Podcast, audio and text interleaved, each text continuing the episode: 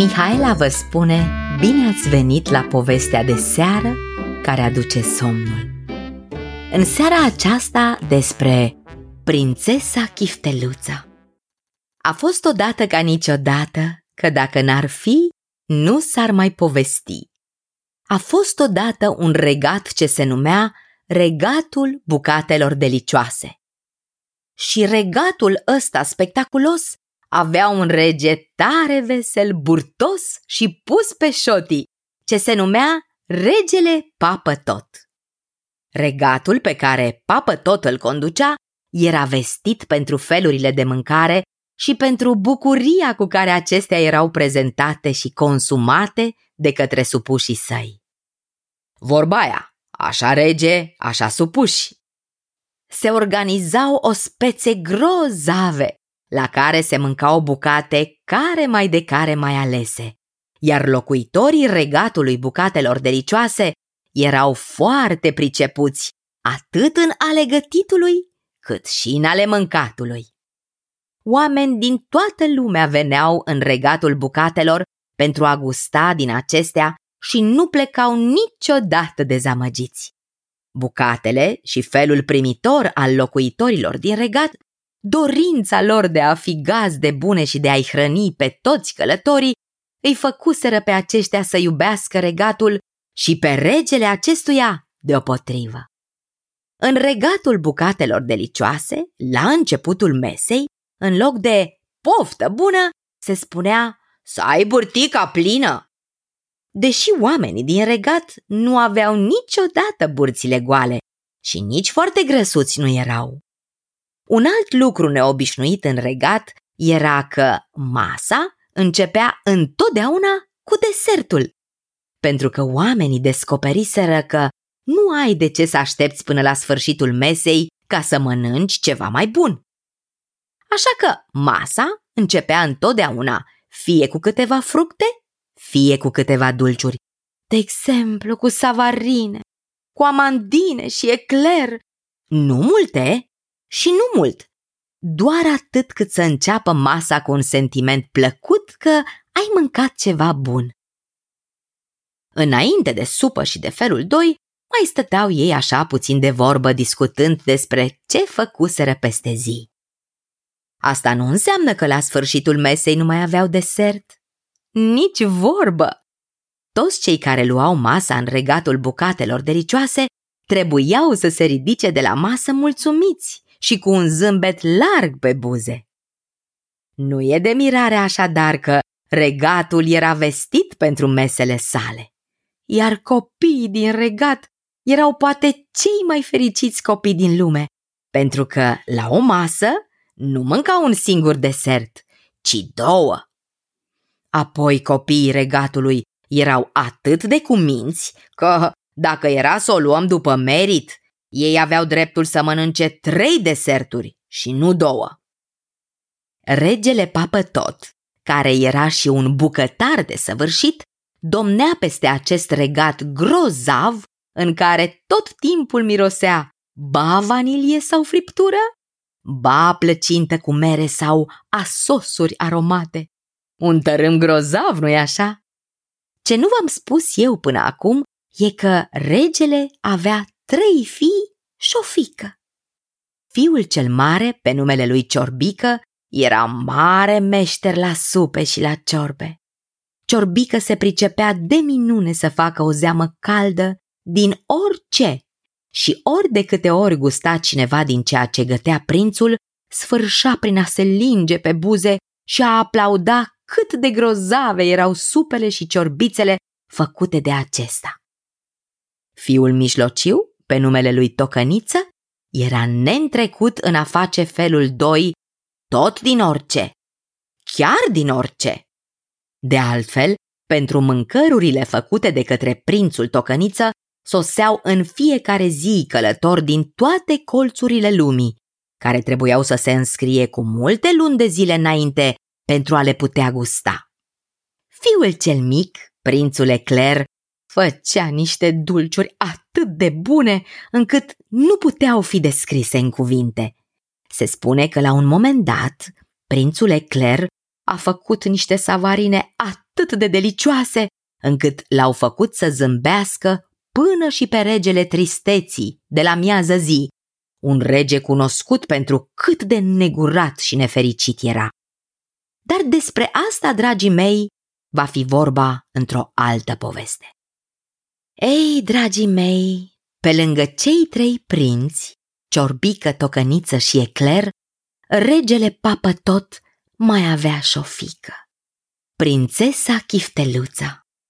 Și pentru că așa se întâmplă de cele mai multe ori cu tații care au fii și fiice, Chifteluța era lumina ochilor lui. Când o vedea, regele întinerea, zâmbea și îi venea să danseze de bucurie. Prințesa Chifteluța era tare frumoasă și era veselă și foarte, foarte plăcută. Avea însă ceva neobișnuit pentru locuitorii regatului bucatelor delicioase. Nu se pricepea la gătit. Iar asta era o mare nefericire a regelui Papătot. Acesta încercase prin toate mijloacele să o învețe pe chifteluța să gătească. Mai întâi el și mai apoi aducându-i de peste mări și țări cei mai scusiți dintre maestrii bucătari. Nimeni însă nu reușise să o învețe pe chifteluța să facă nici măcar o omletă. Așa că regele Papătot, după ani și ani de încercări, a hotărât că prințesa lui nu va găti niciodată. Iar dacă nu va găti, ea va trebui să se mărite cu un meșter bucătar atât de iscusit la bucate, încât prințesa Chifteluța să-l iubească pentru totdeauna și să se lase încântată de bucatele lui. Când veni clipa în care chifteluța trebuia să-și găsească ursitul, regele papătot dădu sfoară în țară și în toată lumea, ca cei mai scusiți și mai chipeși dintre bucătari să vină să se întreacă pentru a câștiga inima și burtica prințesei Chifteluța. Iar ca să fie sigur că alegerea e cea mai bună, regele papă tot le-a zis fiilor lui, Ciorbică, Tocăniță și Ecler, că vor fi cei care trebuie să se asigure că alegerea ursitului chifteluței nu va fi făcută doar cu inima de către aceasta, ci și cu mintea de către cei trei frați. Mulți oameni pricepuți la gătit s-au gândit că pot cuceri inima și burtica chifteluței, iar câțiva dintre ei au fost chiar foarte aproape. Printre ei, un francez pe nume Pascal. Se știe că francezii erau extraordinar de pricepuți la mâncăruri, dar mai ales la dulciuri. Și-a venit francezul și-a gătit curasson și foietaje și eclere. De cei trei prinți s-au frecat pe burtici de atâtea bunătățuri. Doar chifteluța nu a fost prea impresionată, deși eclerele lui Pascal i-au plăcut. Așa că francezul nostru a plecat trist înapoi la Paris, de unde venise. Altul, un italian pe nume Roberto, găti o pizza cum nu mai mâncaseră niciodată. Pizza e o mâncare pe care credeau ei o găsești pe toate drumurile. Ei bine, Roberto făcuse din ea rafinamentul miresmelor. Când scoase pizza din cuptor, numai mirosul ei te făcea să amețești de bucurie și de plăcere. Și-au mâncat cei trei prinți din pizza lui Roberto și-au dat din cap satisfăcuți. Mmm, da, da, mmm, mmm, pizza asta e grozavă, spuseră ei într-un glas. Și-a gustat și chifteluța. Și-a zis, da, e foarte bună pizza asta, dar Roberto mie tot nu-mi place. Oh, și-a plecat Roberto cu coada pe spinare acasă, trist, pentru că nu a reușit să cucerească inima chifteluței. Într-o zi, dintr-o țară mică, dar plină de oameni inimoși, care se numea Moldova, veni un bucătar tinerel și chipeș nevoie mare, pe care îl chema Ștefănel. Ah, Găti Ștefanel al nostru o zeamă, acrișoară și dulce în același timp, cu sfeclă roșie. De atunci când gustară din ea cei trei prinți, simțiră nevoia să chiuie și să joace de bucurie.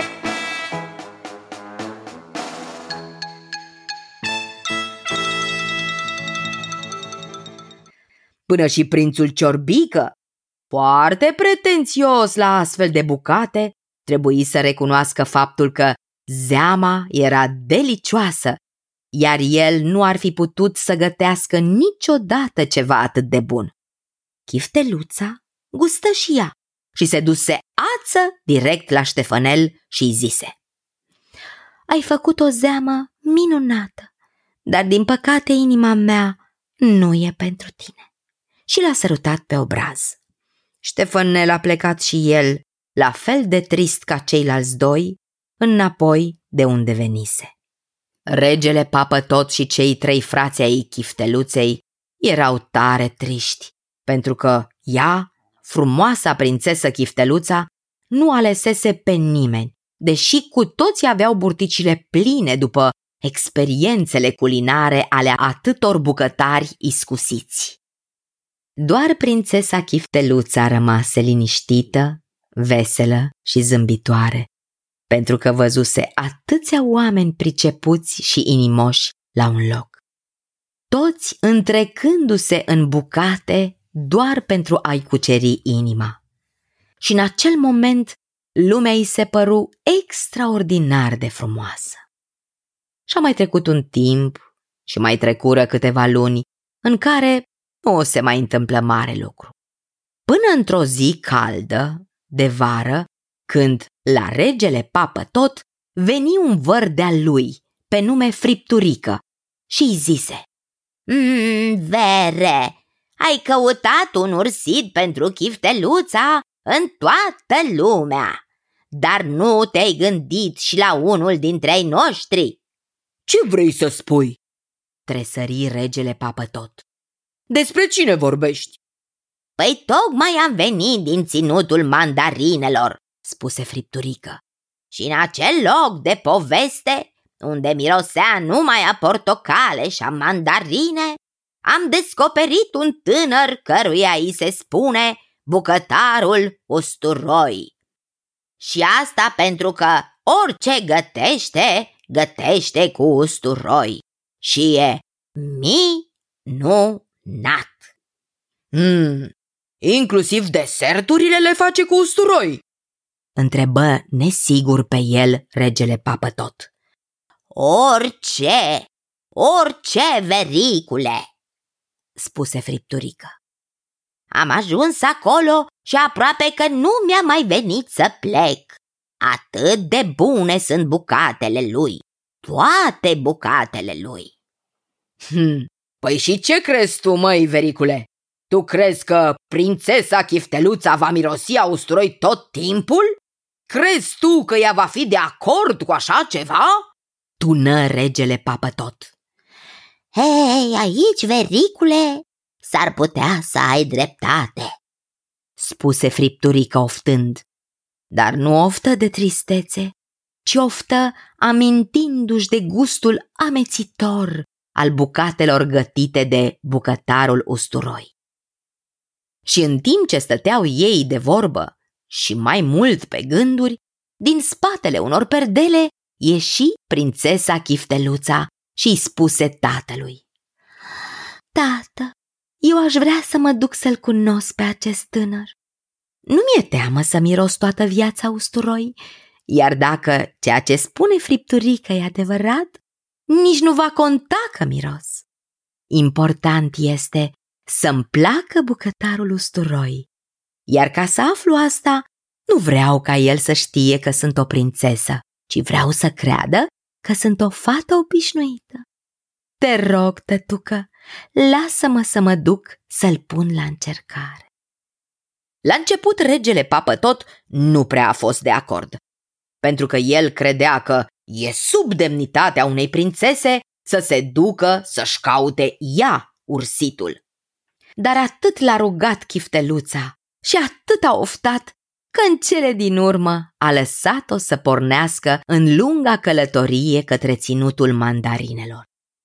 Plecă iată chifteluța noastră și călătorii câteva zile bune, trecu pe rând prin țara sarmalelor, prin județul supicilor, prin regiunea Doboșului și ajunse în cele din urmă în ținutul mandarinelor, unde totul, absolut totul, era portocaliu, iar oamenii erau arși de soarele care mângâia livezile de mandarini.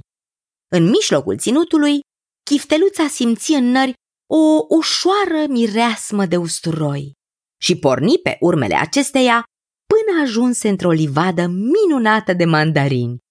În mijlocul livezii era o căsuță mică și cochetă unde o grămadă de copii se jucau chiuind și făcând o larmă de nedescris. Chifteluța se apropie de ei și întrebă ce fac ei pe acolo. Prichindeii se opriră din joacă și spuseră Ai, așteptăm, așteptăm ca prietenul nostru, bucătarul usturoi, să ne dea câte o bucățică de prăjiturică cu mandarine și usturoi. Pentru că ne-a promis că ne face, da, și el se ține tot timpul de cuvânt. Ah, tu nu vrei să te joci cu noi? Hm, prăjitură cu mandarine și usturoi? Ridică din sprâncene chifteluța. Există așa ceva? Da, da, există, da! Răspunseră în cor prichindei.